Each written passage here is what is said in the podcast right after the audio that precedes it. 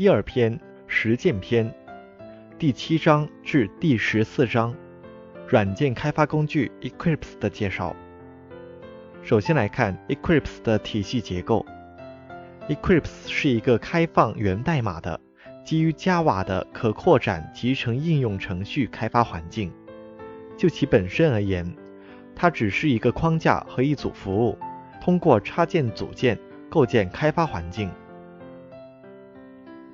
Eclipse 所具备的项目管理功能，这里主要指的是在资源管理器中管理项目，用鼠标双击任意一个项目，可以以树形菜单的方式展开项目下的所有文件列表。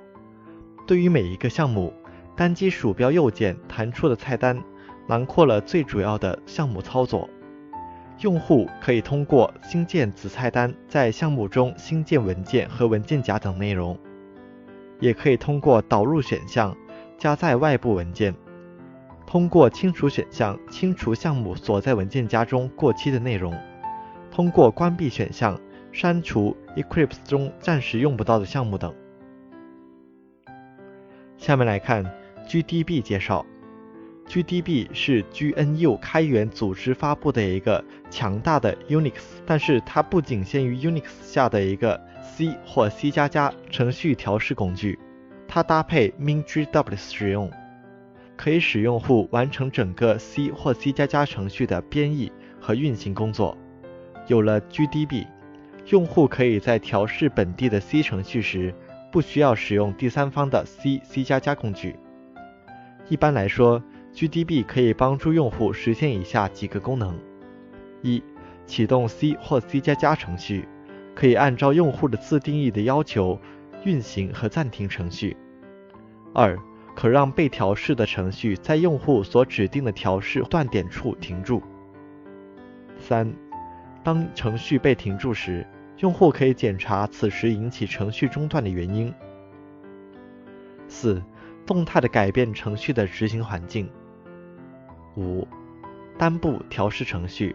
在每个断点显示程序中各个变量的状态和值。下面来看插件的定义。插件是一种遵循其所依附的软件的接口规范所编写的程序。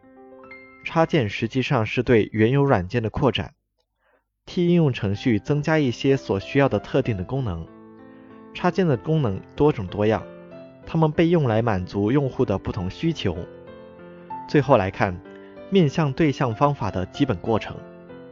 面向对象过程一般由四个步骤组成：一、标识和定义对象及类；二、组织类间的关系；三、在类层中构造框架；四、建立一个可重用的类库和应用程序框架。面向对象过程也是循环的。系统开发人员开始有一个类库，然后扩充。修改和汇编这些类，以形成应用程序的一个原型。然后，系统开发人员对原型进行修改和进一步的修改。经过这样的多次循环，类得以被细化和重新组织。